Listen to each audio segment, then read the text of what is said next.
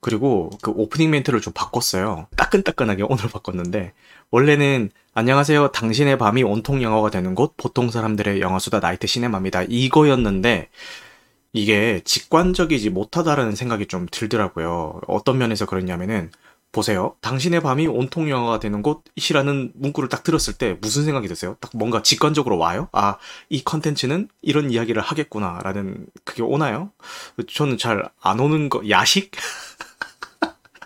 저는 잘 안 오는 것 같더라고요. 그러니까 되게 감성적인 문구는 맞아요. 동영상 재생을 딱 눌렀을 때 이 멘트가 나오면은, 아, 이 사람이 어떤 얘기를 하는 사람이구나라는 그게 잘 안 느껴지잖아요. 그러니까 그 분위기는 느껴지지만 그 이 사람의 컨텐츠가 뭔지 명확하게 안 그려지잖아요. 그래서 제가 그 인플루언서라고 불릴 수 있을 만한 팔로우를 확보를 하신 지인이 있어가지고 제가 물어봤어요.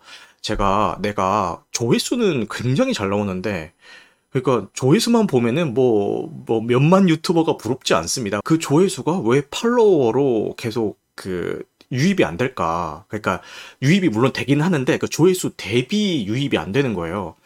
그 안 될까 물어보니까 여러 가지 조언들을 해주셨는데, 그 중에 하나가 네가 뭘 하는 사람인지, 너의 채널에서 어떤 주제를 다루는지에 대해서 명확하지가 않다라는 걸 딱 해주더라고요. 채널을 딱 누르고 프로필을 딱 봤을 때, 아, 이 사람은 이런 걸 하는 거구나 라는 게 있어야, 있어야 되는데, 당신의 밤이 온통 영화가 되는 곳? 그게 뭔데? 그게 뭐냐고. 약간 그런 얘기를 하더라고요. 근데 이게 뭐 좀 이렇게 좀 직관적인지 한번 판단을 해주세요. 바꾼 게 잘 바꿨다 못 바꿨다. 자, 한번 해볼게요. 안녕하세요, 가장 대중적인 시선으로 영화 뉴스와 리뷰를 전달해드리는 나이트 시네마입니다. 이천이십삼년 사월 십칠일 의식의 흐름을 따라가는 영화 뉴스를 이 프렌드에서 진행하고 있습니다. 오, 요렇게 요렇게 했는데 괜찮나요? 그리고 이것도 바꿔야 될 것 같아요. 의식의 흐름을 따라가는 영화 뉴스, 요게 뭐냐면은 이 영화 뉴스를 이야기하다가 자꾸 막 그 사담으로 새기도 하고 정말 그 좀 프리토킹을 하다 보니까, 제가 지금 보시는 이 영화 뭐 예고편 이런 거 외에는 따로 대본을 준비하는 게 없거든요. 그러니까 요 요런 거 외에는, 그러다 보니까 얘기하다 보면은 자꾸 정말 의식의 흐름을 따라가서 이렇게 정했는데, 이제 의식의 흐름을 따라가는 영화 뉴스라고 했을 때 그게 뭔데? 그래서 그게 뭔데? 약간 이런 느낌이 들잖아요. 그래서 오히려 이것보다는 직관적으로 이천이십삼년 사월 십칠일 이번 주 개봉 영화 소개와 영화 뉴스를 어, 전달해드리겠습니다라는 식으로 이제 바꾸는 게 어, 좀 더 직관적일 것 같다라는 이야기가 있어가지고, 하, 요것도 한번 고민을 해보려고 합니다. 네, 하여튼 뭐 여러 가지 고민이 있다, 뭐 요 정도만 알아주세요. 다시 해볼게요. 이천이십삼년 사월 십칠일 의식의 흐름을 따라가는 영화 뉴스를 이 프렌드에서 진행하고 있습니다. 캐스트로 들으시는 분들 중에서 바쁘신 분들은 일점이배속이나 일점이오배속으로 청취하실 것을 권장드립니다. 추천과 구독은 큰 힘이 되니까요, 잘 부탁드리겠습니다. 요렇게 어, 요렇게 해보겠습니다. 빌바오님이 당신의 밤이 온통 영화가 되는 곳, 이게 밤새서 영화 보는 사람인가 보다. 맞아, 그렇게 느껴질 수도 있고 그렇습니다. 아, 그리고 오늘 연수를 진행할 때 어, 한 가지 아이템을 좀 장착을 해보려고 합니다. 오늘 제가 차, 장착할 아이템은 요거, 요거 스타킹 아니고요. 얼핏 보면 스타킹처럼 보일 수가 있는데 스타킹 아니고, 이게 저희 청취자분 중에서 나삼님께서 이거 문신 팔토시예요. 문신 팔토시를 이렇게 보내주셨어요, 후원으로. 그래서 이거를 착용을 하고 한번 진행을 해보겠습니다. 이게 원래 그 운전할 때 운전할 때 창문, 왼쪽 창문 딱 내리고 이렇게 탁 걸치고 있으라고 네, 쓰는 건데 한번 해볼게요. 진짜 문신 같나? 한번 봐주세요. 이거 문신 같나요?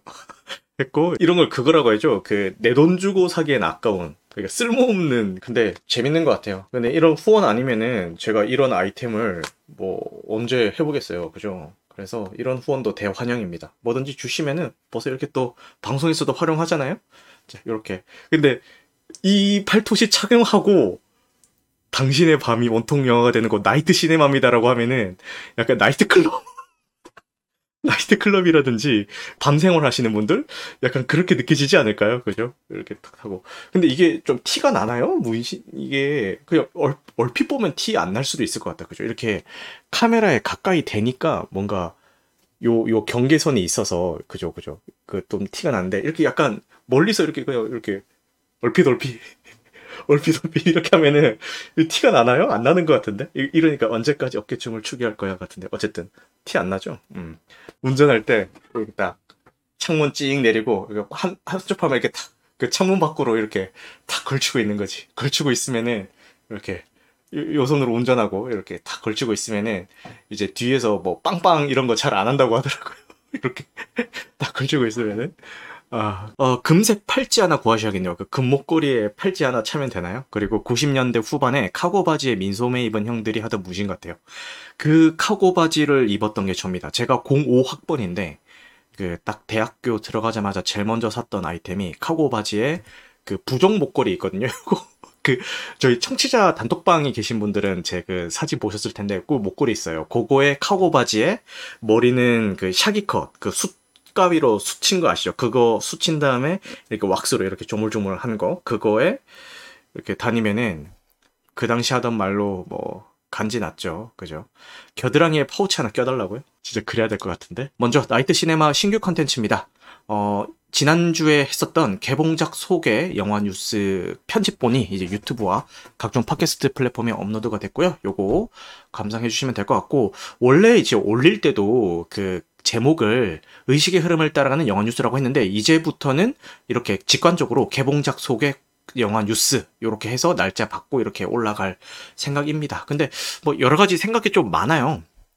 그 제가 굉장히 좋아하는 영화 유튜버 중에서 김다배님이라는 분이 계시는데 그분 라이브가 일요일 밤 열 시 반에 진행이 되거든요.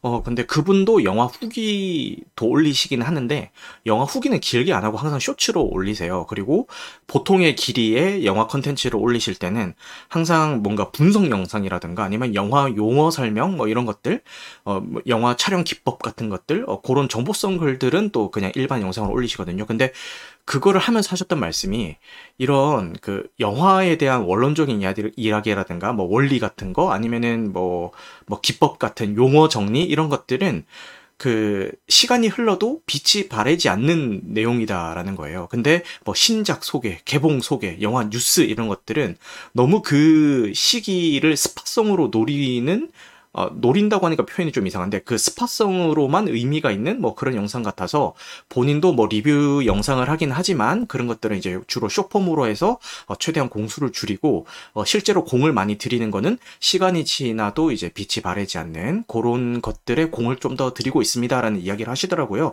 근데 그 말을 들으니까 어, 진짜 좀 맞는 말, 맞는 말 같고 좀 일리가 있는 것 같은데 아.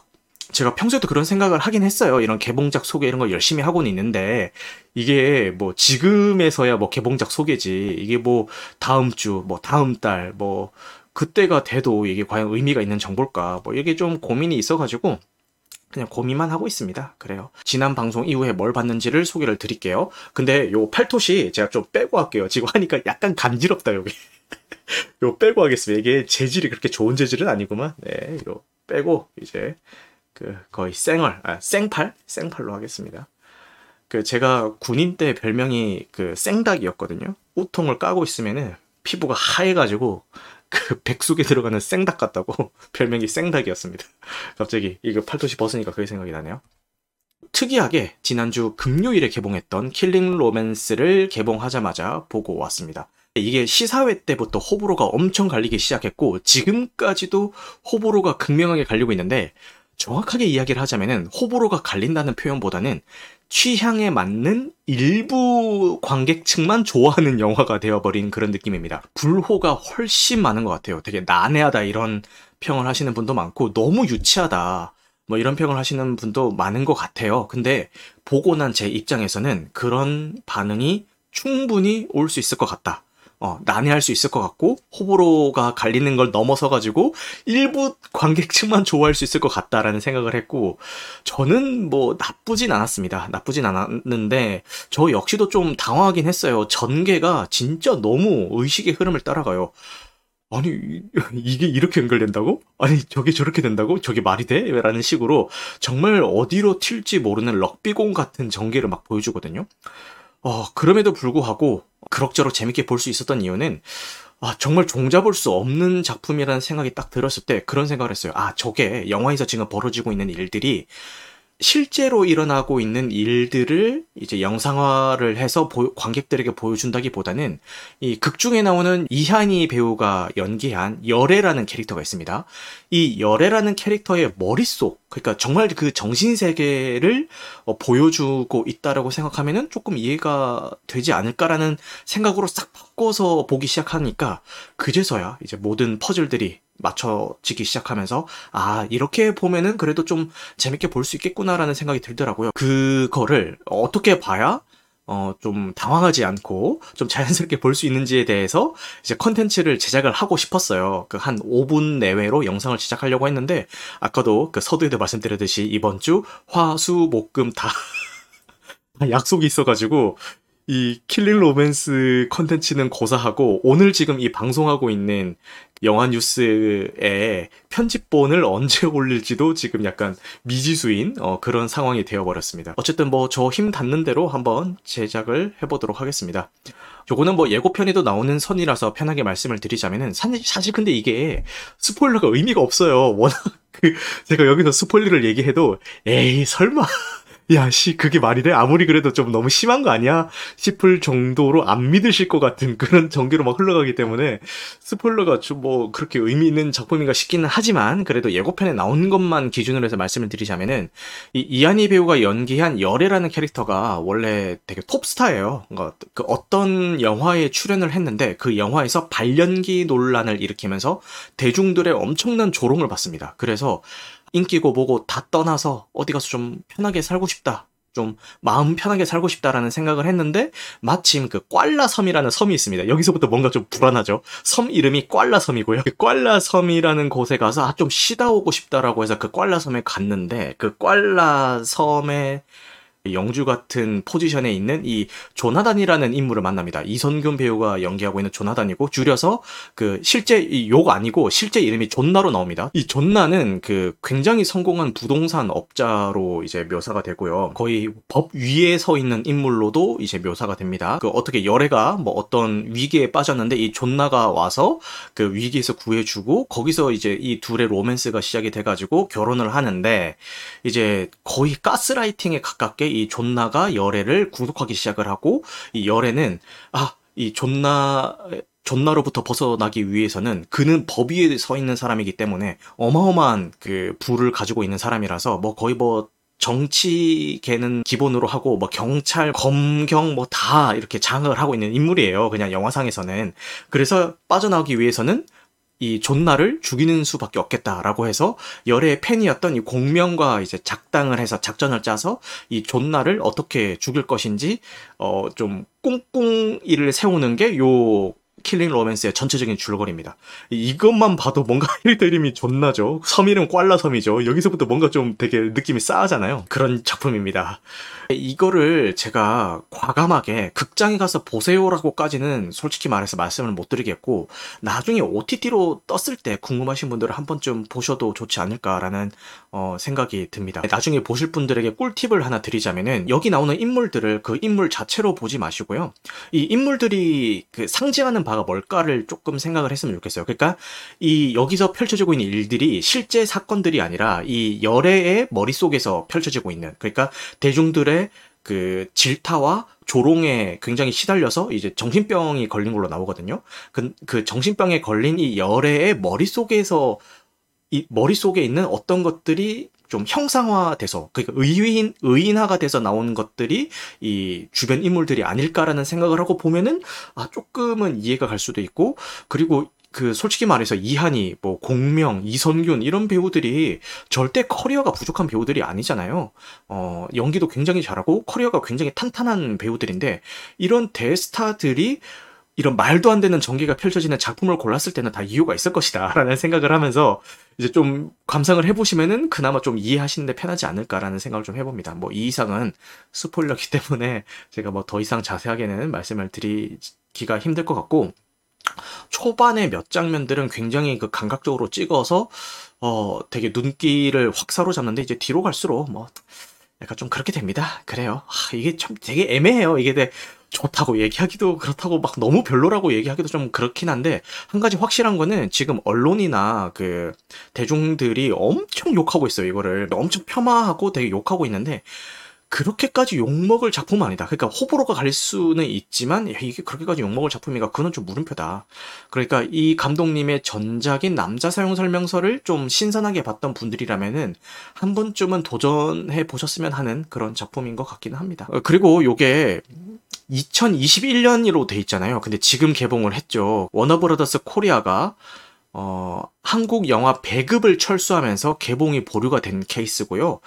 워너브라더스 코리아가 한국 배급을 철수하고 떠났던 이유가 이 코로나 사태 때문이라서, 이게 코로나 때문에 짱 박혔다고 하기도 좀 애매하고, 좀 아니라고 하기도 좀 애매하고, 하여튼 뭐 그래요. 뭐 거시적으로 보면은 코로나의 영향을 받았다고 볼 수도 있겠죠. 어쨌든 이십일년도에 제작이 되었으나 지금까지 개봉하지 못하고 있다가 이제 뒤늦게 롯데가 배급권을 사들이면서 이제서야 이제 공개가 된 그런 작품인 것 같습니다. 어, 참고로 이 영화를 제가 뭐 자신있게 극장에서 가서 보시라, 자신있게 이건 재밌는 영화입니다 라고 이제 단언하긴 힘들지만, 이 이선균 배우와 이하늬 배우가 그 피식대학에서, 피식대학이라는 유튜브 채널에서 진행되고 있는 피식쇼에 나온 게 있어요. 예, 그래서 그 피식쇼에 이 두 배우가 나온 그 에피소드는 한 번쯤 보시기를 바라겠습니다. 어, 되게 이 영화랑 관계없이 되게 재밌게 에피소드가 뽑힌 것 같고, 이 두 배우가 영어를 너무 잘하시는 거예요. 거의 뭐 프리토킹이 가능할 정도로 너무 잘하시는 거예요. 그래서 이하늬 배우는 원래 브레인으로 좀 알고 있어가지고 음, 뭐 잘하겠거니 생각을 했는데, 생각한 것보다 훨씬 더 영어를 잘하셔서 좀 놀랬고, 이선균 배우도 영어를 너무 잘하셔서 어, 깜짝 놀랐습니다. 어쨌든 한번 보셨으면 좋겠습니다. 요 피식대학에 나온 피식쇼에 저 두 분이 나온 건 한번 보셨으면 좋겠고, 요 나무위키에도 써있죠? 관람객들의 평이 매우 좋지 않다라고 써있죠? 그리고 요 흥행성적만 봐도 뭐 조금 처참한 수준이긴 해서 좀 안타깝습니다. 근데 뭐 제 개인적인 감상으로는 어 지금 욕먹고 있는 것만큼 그렇게 욕먹은 작품은 아닌 것 같다라는 생각이 듭니다. 그래서 나중에 뭐 이야기할 기회가 있다면은 제가 요거를 어떤 관점에서 좀 감상했으면 하는지, 그리고 저는 어떻게 봤는지 요런 것들을 이제 쇼폼으로 만들어서 올리도록 할게요. 맞아요. 민초맛 영화라는 이야기를 요 이하늬 배우가 배우 인터뷰에서 얘기를 했죠. 어. 청년관 수가 빠른 속도로 줄어들 것 같아요. 그래서 아 나는 그래도 굳이 극장에 가서 이걸 봐야겠어 라는 분이 계신다면은 어, 하루빨리 서둘러서 극장에 가서 보시면은 좋을 것 같습니다. 그래요. 그 다음에 뭐 요거는 제가 이번에 처음으로 넣어봤는데, 주간 박스 오피스를 한번 설명을 해드리도록 할게요. 어, 요 코비스라는 곳이 있어요. 요 사이트가 있어요. 영화관 입장권 토막, 통합 전산망이라는 곳인데, 여기서 상당히 많은 데이터들을 제공을 해주고 있습니다. 그 전산화된 정보들을, 그 빅데이터를 쫙 모아가지고 여기서 이제 통계 자료를 내주는 그런 사이트인데, 굉장히 유의미한 자료들이 많이, 데이터가 많이 있으니까요. 한번 그 여기 코비스 어, 즐겨찾기에 추가를 해놓으시고 보시면 좋을 것 같아요. 여기 보면은 박스 오피스도 일별, 뭐 주간, 월별, 연도별, 역대, 기간별, 해외 박스 오피스 예매율, 좌석 점유율, 상영 점유율, 스크린 점유율 등등 뭐 여러 가지 이제 빅데이터를 제공을 해주고 있습니다. 어, 요 십사주차가 온전한 지난주에 아, 지난주에 대한 박스 오피스 같죠. 요걸 보시면은 이제 스즈메의 문단속이 일위를 굳건하게 지키고 있는데, 스즈메의 문단속 지금 일위, 그 전주도 일위, 그 전주도 일위, 그 전주도 일위, 지금 몇 주째 일위를 하고 있습니다. 그죠? 스즈메의 문단속 일위를 하고 있고, 그 다음이 리바운드, 그 다음이 던전 앤 드래곤 도적들의 명예, 그 다음에 에어, 조닉 포, 더 퍼스트 슬램덩크, 웅남이 뭐 쭉쭉 돼 있는데, 사실상 여러분 지금 이렇게 나와 있긴 하지만, 사실상 이 스즈메의 문단속을 제외한 요 밑에 있는 요 작품들 있죠? 요것들은 어, 더, 더 퍼스트 슬램덩크 같은 경우는 개봉한 지 일월에 개봉했잖아요. 개봉한 지 워낙 오래됐다고 치더라도 요 나머지 작품들은 사실상 어, 그렇게 관객 동원이 많이 되고 있는 건 아니다라는 거를 걸 아셨으면 좋겠습니다. 이 리바운드 같은 경우도 어, 실제로 관람하신 분들은 와, 실화가 주는 힘이 대단하다, 정말 마지막은 정말 감동적이다, 이런 이야기를 했음에도 불구하고 지금 손익분기점을 못 넘긴다는 게 확실시가 됐죠. 손익분기점을 못 넘기는 게 확실시가 된 작품이 지금 박스 오피스 이위예요. 지금 이게 진짜 심각한 겁니다. 정말 심각한 겁니다. 이게 정말 그 극장에 사람들이 안 가고 있다라는 그런 반증이기도 합니다. 음, 표값이 비싸서 그런 것 같아요 라고 하는데 맞아요. 뭐 사실 잘 찾아보면 뭐 할인이라든가 소셜 커머지에 뭐 팔천 원 딜 이런 것들이 뜨기는 하는데, 사실 이게 저처럼 저나 그 제 단톡방에 와 계신 그런 분들처럼 평소에 영화에 관심이 굉장히 많고 뭐 극장을 그래도 좀 찾으려고 노력하시는 분들이나 되어야지 뭐 그런 핫딜이라든지 이런 걸 막 뭐 손수 손품 팔아가면서 이렇게 굳이 찾아가지고 이렇게 예매를 하는 거지, 사실 흥행을 하기 위해서는 이렇게 저 평소에도 적극적으로 영화 관람을 하시는 분들이 아니라 무슨 작품이 지금 개봉했는지도 모르고 그냥 뭐 시간도 비는데 한번 가볼까라는 생각이 들어가지고 뭐 그제서야 뭐 영화관 앱도 막 설치하고 이제 켜보 켜본 다음에 아 지금 이런 작품이 하고 있구만 뭐 이런 이야기를 하시는 정말 일반적인 분들을 극장으로 잡아 끌 수 있어야지 지금 이 사태가 해결이 되는 건데, 그런 분들 입장에서는 지금 머릿속에 어떤 생각이 박혀 있겠어요. 아, 뭐 굳이 비싼 돈 주고 극장 가서 봐야 돼? 이거 어차피 한 몇 주만 더 기다리면은 오티티에 다 뜨던데 굳이 내가 시간 들여서 비싼 돈 주고 가면서 이렇게 극장 가서 봐야 돼? 이게 지금 지배적으로 깔려있는 상황인 거잖아요. 지배적인 생각이, 그죠? 그 생각을 뒤집지 못하면은 아마 지금 이런 사태는 장기화가 될 것 같고요. 아, 지금 한국 영화의 다음 희망이라고 불리고 있던 게 드림이라는 작품이에요. 그 극한 직업이랑 멜로가 체질을 감독하셨던 이백원 감독님의 작품이기도 하고요. 배우가 박서준 배우랑 요 이지금 그 아이유 배우가 나옵니다. 노숙자 축구단이라는 실화를 바탕으로 하기도 했고, 그래서 배우진도 짱짱하지 감독도 이백원 감독님이지라고 해서 아, 이게 다음 한국 영화 희망이다라는 이제 기대를 받고 있던 작품인데, 오늘 일반 관객을 대상으로 한 시사회가 진행이 됐죠. 그래서 시사회 후기들이 올라오고 있는데 어, 후기들을 쭉 보니까 그냥 쏘쏘인 것 같아요. 그 후기들의 내용은 웃음기를 뺐다. 극한 직업은 진짜 계속 처음부터 끝까지 빵빵 터져주거든요. 이, 이병헌 감독님의 센스를 통해서. 그리고 멜로가 체질 같은 경우도 뭐 빵빵 터지는 거는 물론 이거니와 막 예상할 수 없었던 독특한 전개를 통해서 되게 사, 많은 사랑을 받았던 작품인데, 이 드림에서는 실화를 기반으로 해서 그런지 그런 요소들은 좀 전, 이 감독님의 전작에 비해서 좀 많이 빠져 있는 것 같다라는 어, 그런 평이 있더라고요. 그렇게 막 되게 호평을 받고 있는 분위기는 아닌 것 같아요. 이 감독님에 대한 팬덤도 있고, 요 아이유 팬덤, 그리고 박서준에 대한 팬덤이 작용을 해서 뭐 좀 흥행을 할 수 있을지는 잘 모르겠지만, 어쨌든 시사의 반응은 그런 것 같아서, 아, 조금은 걱정이 되고 있습니다. 이 작품은 한국 영화의 다음 희망이야라고 이제 이야기를 듣고 있던 그런 좀 어깨가 무거운 작품이었는데, 지금 시사의 반응이 그렇게 나와서 약간 좀, 걱정인 것 같기도 하고, 지금 유튜브에서 족고왕님이 말한 밀수가 그 류승완 감독님 작품이거든요. 일단 류승완 감독님이라는 것부터가 이제 기대감을 올리고 있고요. 그 다음에 배우도 김혜수, 염정아, 조인성, 박정민, 김종수, 고민시 등 배우도 짱짱합니다. 그리고 이십삼 년 칠월, 올해 칠월 여름을 이제 겨냥해서 이제 개봉을 하는데, 만약에 이 드림이 좀 삐끄덕하면은 밀수에게 희망을 걸어보는 수밖에 없는 아, 그런 상황입니다. 그래요. 밀수 요것도 지금 음, 예고편이 공개가 돼 있거든요. 그래서 궁금하신 분들은 한번 보시면 될 것 같고, 드림도 예고편은 공개가 돼 있고, 아마 이제 지금 개봉일이 언제지? 사월 이십육일 어, 사월 이십육일에 개봉이 한다고 하니까 하여튼 좀 개인적으로는 조금 걱정이 됩니다. 어쨌든 요 박스 오피스는 이렇다. 조닉 사 편이 지난 주말에 승자인데, 이 조닉 사 편도 해외에서는 뭐 시리즈 역대급이다라는 평가를 받고는 있지만 국내 관객들의 평은 약간 갈리고 있어요. 그러니까 조닉 일, 이, 삼 편을 다 재밌게 보신 분들도 아 조닉 사는 조금 실망인데? 라는 이야기를 하는 분도 계시고, 아 정말 재밌었다, 역대급이었다라는 이제 반응을 하는 분들도 계시는데, 저는 되게 재밌게 본 입장이지만 상대적으로 일, 이, 삼 편을 재밌게 봤음에도 사 편은 좀 실망하고 나오신 분들이 계신 것 같아서 요것도 약간은 어, 좀 호불호가 갈리고 있는 그런 어, 형국인 것 같습니다. 다음 주 이 시간에 이 십오 주차의 백박스 오피스를 소개를 해드릴 때 요 순위가 어떻게 뒤집혀져 있을지는 한번 어, 귀추로 주목을 해보겠습니다. 그리고 이번 주 수요일 사월 십구일에 어떤 영화들이 개봉하는지 소개를 해드릴 텐데, 일단 렌필드가 개봉을 하는데 니콜라스 케이지랑 니콜라스 홀트, 네, 요 두 배우가 이제 주연을 맡아주셔서 개봉을 하는 작품입니다. 소설 드라큘라에서 드라큘라 백작의 시중으로 나오는 렌필드를 모티브로 한 이야기를 그린다라고 되어 있고요. 시놉시스는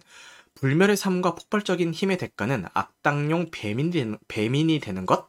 여기서 이제 배민? 요런 어, 좀 문구들이 쓰이죠.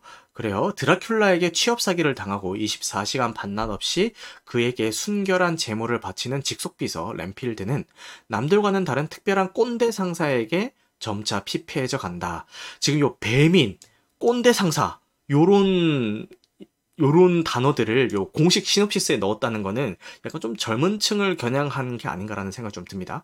어쨌든 그러던 어느 날 어느 때처럼 드라큘라에게 바칠 재물을 찾던 중 자신의 인생을 뒤바꿔줄 친구 레베카를 만나게 되고 지금껏 가슴 한켠에 숨주, 숨죽여 있었던 퇴사의 희망을 발견, 발견하게 되는데 과연 퇴사 없는 종신계약에서 램필드는 벗어날 수 있을 것인가? 슈퍼을 램필드 자네의 꿈이 뭔가?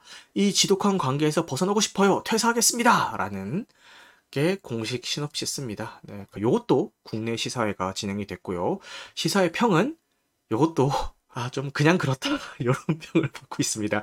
그러니까 이게 이제 예고편이 나오고 요런 시놉시스, 그러니까 드라큘라 백작과 그 시종을 소재로 했다라고 했다는 게 공개가 됐을 때는 야 오랜만에 약간 B급 코미디를 지향하면서 좀 유혈이 낭자하는 이제 고어신도 좀 나오는 그런 작품이 나오는구나라는 그런 기대감에, 왜냐하면 십팔 세 청소년 관람 불가거든요. 여기에 잔인한 장면이 상당수가 나온다고 합니다. 음, 그래서 그런 작품이 오랜만에 개봉을 하는구나, 잔인한 B급 코미디 영화가 오랜만에 나오는구나라는 기대감을 한 몸에 받았는데 막상 시사회에 공개가 되고 나서는 약간 조금은 시무룩한 그런 반응이긴 합니다. 자, 다음은 아, 라이스보이 슬립스라는 작품인데 저는 오히려 요거를 좀 극장에서 보고 싶다라는 생각이 들었어요. 근데 아쉽게도 어, 상영관 확보는 어, 늘 그렇듯이 많이 못한 것 같습니다.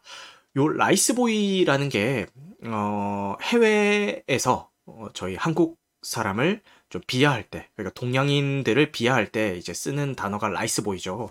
어, 미나리도 어떤 이민자에 대한 이야기를 다뤘는데 그 감독 그 미나리 역시도 감독님의 본인 자전적인 이야기가 조금 섞여 있는 그런 소재였잖아요.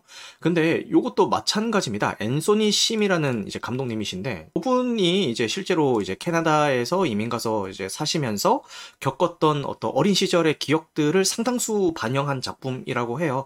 자, 시놉시스는 구십 년대 한국에서 캐나다로 이주한 소영, 더 좋은 교육 환경을 위해서 이민을 선택한 홀어머니 소영에게 아들 동현은 인생 전부다. 동현은 자라면서 친아버지에 대해서 묻지만 소영은 무슨 이유에선지 아무런 대답을 해주지가 않는다. 한편 소영에게 한국에서 입양된 한 남자가 다가온다. 그녀는 남자에게 조금씩 마음의 문을 열기 시작하지만 이로 인해 모자 간의 갈등이 시작된다. 그러던 어느 날 갑작스럽게 날아든 소식에 모자는 오랫동안 잊고 살았던 한국을 방문해야 되는 일이 생기는데 한국계 캐나다 배우이자 감독 앤소니 심의 두 번째 장편 라이스보이 슬립스는 올해 토론토 영화제에서 첫 선을 보여 많은 주목을 받았다. 뛰어난 연출력으로 한국 이민자들의 고단한 삶을 솔직하고 감동적으로 표현한 라이스보이 슬립스가 제이의 미나리가 될 수 있을지 귀추를 주목해본다라는 이야기가 있습니다. 또 미나리도 한국인 이민자에 대한 이야기를 나눠서 깊은 감동을 줬는데 요 라이스보이 슬립스 같은 경우도 뭐 그런 어 비슷한 결의 감동을 주지 않을까라는 생각을 좀 하게 되고, 이 감독님의 인터뷰를 제가 좀 읽어보니까 이민자의 고단함이나 뭐 이런 것들을 다뤘다기보다는 그 이민자 가족이 형성되는 그 과정을 좀 그리고 싶었다라는 식의 말씀을 좀 하시더라고요. 네, 그렇기도 했고, 그리고 이 감독님이 주로 요 작품에서 그리고 싶었던 거는 이민자 한국인 여성을 떠올려 보면은 나약하고 남들에게 뭐 많이 의지하고 뭐 약간 이런 이미지를 많이들 생각을 하시는데 어 이런 이미지를 탈피를 해서 되게 강인한 모습을 좀 그리고 싶었다라고 하시더라고요. 그래서 여기서 어떻게 이 작품에서 어떻게 그런 모습들이 그려지는지는 어 작품을 통해서 확인을 하셨으면 좋겠습니다. 저는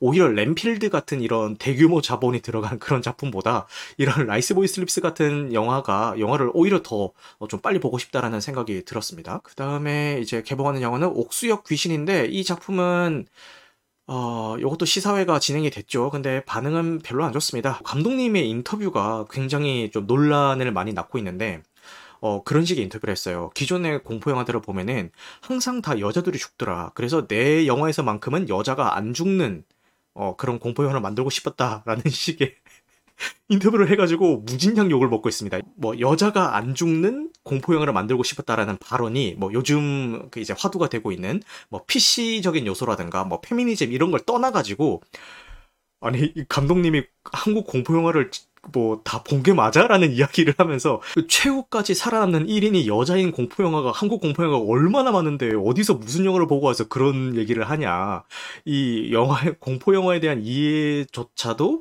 뭐 제대로 안 된 감독님인 것 같다. 설마 여고괴담에서 여자들만 죽는다고 지금 그런 얘기 하신 거 아니죠? 그런 되게 조롱과 비판을 엄청나게 받고 있습니다. 그리고 이제 그런 얘기도 있어요. 공포 영화를 보는 그 재미 중에 하나는 누가 죽고 누가 끝까지 살아남을 것인가, 이건 역시도 좀 관람 포인트잖아요. 근데 이 감독님이 인터뷰에서 여자들이 안, 여자들은 안 죽는 공포영화를 만들고 싶었다라고 얘기를 해버리는 바람에 이게 그 감독 인터뷰에서 스포를 당해버리는 어, 그런 일이 발생해가지고 지금 굉장한 그 비난을 받고 있습니다. 시사회 반응도 안 좋았는데 감독님의 인터뷰까지 그렇게 터지면서 약간 반응이 안 좋은 상황입니다. 자, 그 다음은 이제 귀를 기울이면 이라는 작품이 개봉을 하는데요. 이게 맞습니다. 여러분들이 생각하시는 그 일본 애니메이션 귀를 기울이면의 실사화 버전이 되겠고요.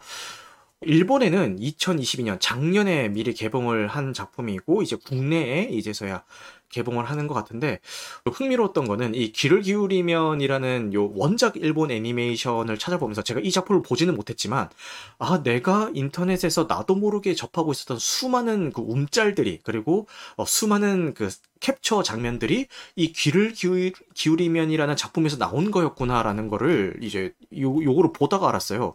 특히 요 장면 요거, 요 움짤 엄청 유명한 움짤인데 아시려나 모르겠네요. 이게 어, 어디서 많이 쓰이는 움짤이냐면은 그 일할 때 그냥 공부할 때 듣기 좋은 음악, 뭐 노동요 이런 거 하면은 요 움짤을 배경으로 그냥 걸어놓고 요게 어떻게 보면 계속 반복 무한루프가 돌고 있는 짤처럼도 보이잖아요. 요거를 이제 걸어놓고 이제 뭐 잔잔한 음악이라든가 에이에스엠알 같은 것들을 깔아놓은 영상들이 되게 많아요. 저도 일할 때 뭐 그 공부할 때 듣기 좋은 음악 뭐 한 시간 무한 반복 재생 뭐 이런 거 있잖아요. 뭐 그런 거 틀어놓고 하는데 거기서 이, 이 장면을 봤는데 이게 이 귀를 기울이면이라는 그 애니에서 나왔다는 걸 듣고 아 깜짝 놀랐습니다. 구글에서 귀를 기울이면 움짤을 쳐보면은 정말 되게 감각적이고 예쁜 컷들이 되게 많이 나오거든요. 아, 실사화를 해서 이제 그려냈을 때 원작에서 줬, 줬던 그런 감성과 감동들을 오로지 다 구현할 수 있을까? 이건 잘 모르겠습니다. 원작이 되게 잘 만든 작품인 건 알기 때문에 오히려 더 이 실사화 작품에 관심이 안 간 뭐 그런 케이스 같아요. 음. 그 다음 영화도 일본 영화인데요. 오디션이라는 공포 영화입니다. 근데 천구백구십구년에 이제 제작이 된 작품인데 심의 문제로 국내에 못 들어오고 있다가 이제서야 어, 디지털 리마스터링 과정까지 거쳐서 국내 개봉을 하게 되는 작품이고요. 일본에서도 십팔세 미만 관람 불가고 국내에서도 당연히 청소년 관람 불가입니다. 시놉시스를 읽어보면은 영화사를 운영하는 중년 아오야마는 칠년 전 아내를 잃은 뒤 열여섯살 난 외아들과 살고 있다. 무기력한 일상을 보내던 중 아들의 권유로 재혼을 결심하고 친구의 조언을 받아서 제작 영화의 여주인공을 뽑는다는 오디션을 통해서 아내를 찾기로 계획한다. 여기서부터가 뭔가 정상이 아닌 것 같죠? 어쨌든 사천 명의 오디션 지원자들이 몰리고 그 가운데 이상형에 딱 맞는 신비한 매력의 청순한 젊은 여성 아사미에게 한눈에 반해버린 아오야마. 하지만 프로포즈 전 둘만의 여행지에서 갑자기 아사미가 사라지고 아오야마는 행방을 쫓던 중 그녀의 이야기가 모두 거짓임을 알게 된다. 하나둘씩 수면 위로 드러나는 아사미의 숨겨진 과거와 그녀를 둘러싼 미스터리한 실종자들과 살인사건들.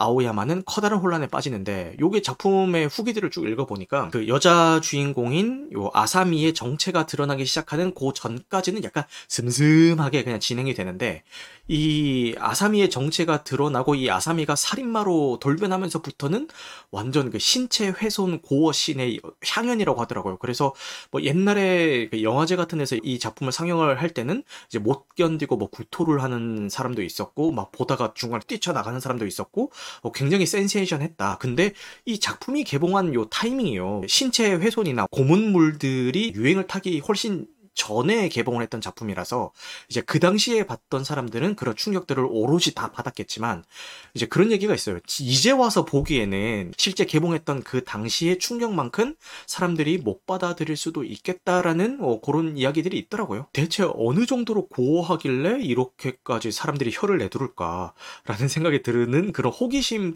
때문에 약간 나중에 오티티로 오게, 어, 공개가 된다면 한번 보게 되지 않을까라는 어, 그런 생각이 드네요. 국내에서는 최초로 개봉하는 그런 케이스가 되겠습니다.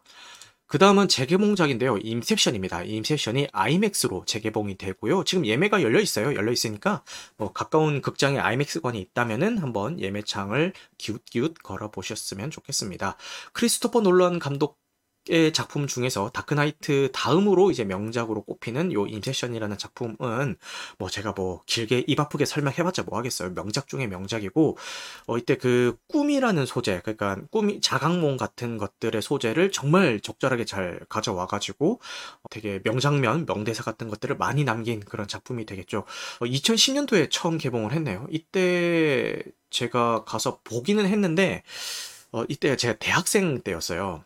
그 당시에는 제가 이걸 뭐 그렇게까지 막 감명 깊게 보지는 못했던 것 같지만 그 뒤에 뭐 다시 보고 하면서 좀 인상이 깊었던 것 같습니다. 그래서 요번에 아이맥스로 재개봉을 하면은 어 시간대만 맞으면은 좀 보고 싶다라는 생각이 있는데, 저희 동네의 상영 시간표를 보니까 아 이번에도 좀 보기는 힘들지 않을까라는 좀 아쉬움이 좀 있긴 합니다. 그 다음은 이제 영화 뉴스, 지금 시간이 늦었으니까요 간단하게만 짚고 넘어가도록 하겠습니다. 자, 쿠팡플레이에서 쿠플 시네마라는 서비스를 하겠다라고 발표를 했는데요. 이게 뭐냐면은 지금 상영하고 있는 작품 중에서 한 편을 주말에 무료로 풀겠다. 어, 그런 서비스를 기획 중이다라는 발표를 해서 그게 매스컴을 탄 요 기사고요.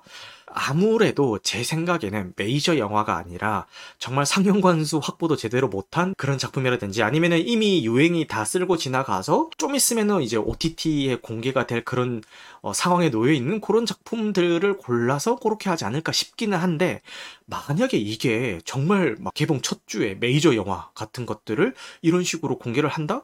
이거는 사실 솔직히 말해서 제 생각에는 계약조차도 쉽지가 않을 것 같거든요. 그럼에도 불구하고 만약에 그런 엄청 엄청난 어, 서비스를 선보인다면은 정말 극장가의 관뚜껑에 못을 박는 그런 서비스가 아닐까 싶은 생각이 듭니다.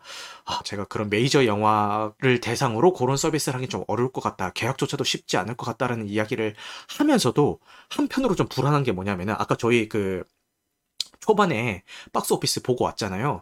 지금 어, 박스 오피스 일 위를 하고 있는 작품을 제외하고는 전부 다 손익분기점을 못 넘기는 그런 상황이라고도 말씀을 드렸잖아요.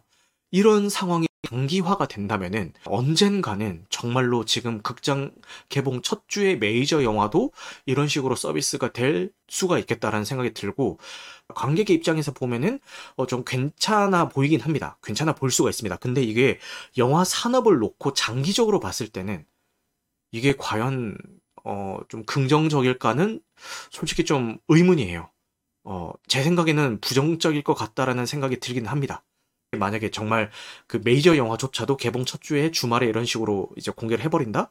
이거는, 어, 영화 산업을 놓고 봤을 때는 부정적인과 동시에 뭔가 위축될 것 같다라는 생각이 들기는 하는데, 뭐 이게 너무 좀 결과론적인 이야기라 좀 지켜봐야 될 것 같긴 합니다. 어쨌든 쿠팡에서 요런 어, 기사를 내놨다. 요게 어떻게 서비스가 될지는 나중에 본격적인 서비스가 시작이 되고 나서 좀 지켜보도록 하시죠. 나아가서는 그럴 것 같아요. 아이맥스관, 포디관, 스크린X관, 아니면 돌비관 이런 것처럼 정말 그 특수 포맷 상영관, 상영관만 남기고 일반 상영관은 싹 다 없어질 것 같다라는 생각도 들어요. 어, 몇 년 뒤에는.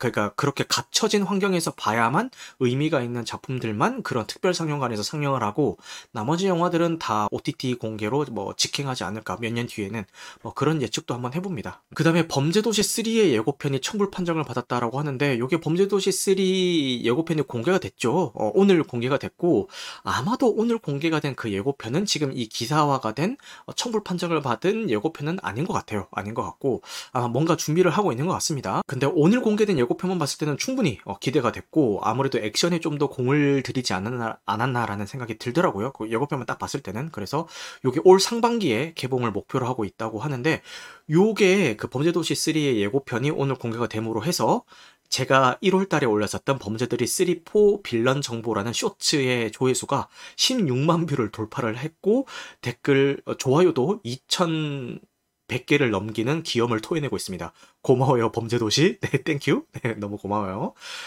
어, 어쨌든 뭐 달달하다 이런 얘기를 드리겠고요.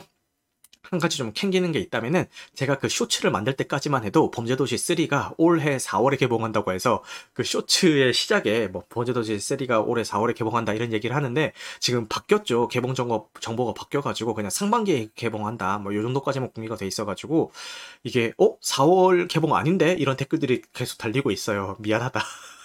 영상은 수정이 안 된다. 미안하다라는 말씀을 미리 드리겠습니다. 자, 그 다음에 이천이십이 년에 가장 망한 영화 다섯 선이라고 해서 나왔는데 일 위가 디즈니에서 나왔던 스트레인지 월드라는 작품이고요. 이 위가 암스테르담이라고 하는데 요 암스테르담이 뭐지? 라고 하시면은 요 포스터 보면 딱 아시겠죠? 요게 그 캐스팅이 엄청 짱짱해요. 배우진들이 엄청 짱짱해가지고 공개 전부터 기대를 모았지만 막상 공개가 되고 나서는 너무 산만하고 이야기가 좀 중심축이 없다. 이런 평가를 들으면서 이제 망했죠. 그래서 이천이십이 년도에 망한 영화 이 위에 랭크가 됐고 삼 위는 버즈 라이트 이어라는 작품입니다. 이것도 이제 디즈니 작품이고 공교롭게도 일 위와 삼 위가 다 어, 디즈니 작품이네요. 음. 요거는 제가 극장에서 봤는데 나쁘진 않았어요. 게다가 그 아이맥스로 촬영된 최초의 장편 쓰리디 애니메이션이라는 그런 의미도 있어서 재밌게 봤는데 좀 아쉽습니다. 이렇게까지 망했는지 몰랐네요. 그래도 좀 그 토이스토리라는 그 프랜차이즈의 힘을 그 등입고 뭐 그래도 어느 정도는 좀 하지 않을까 싶었는데 이렇게 삼 위에 랭크가 됐고요. 그 다음은 디보션이라는 작품인데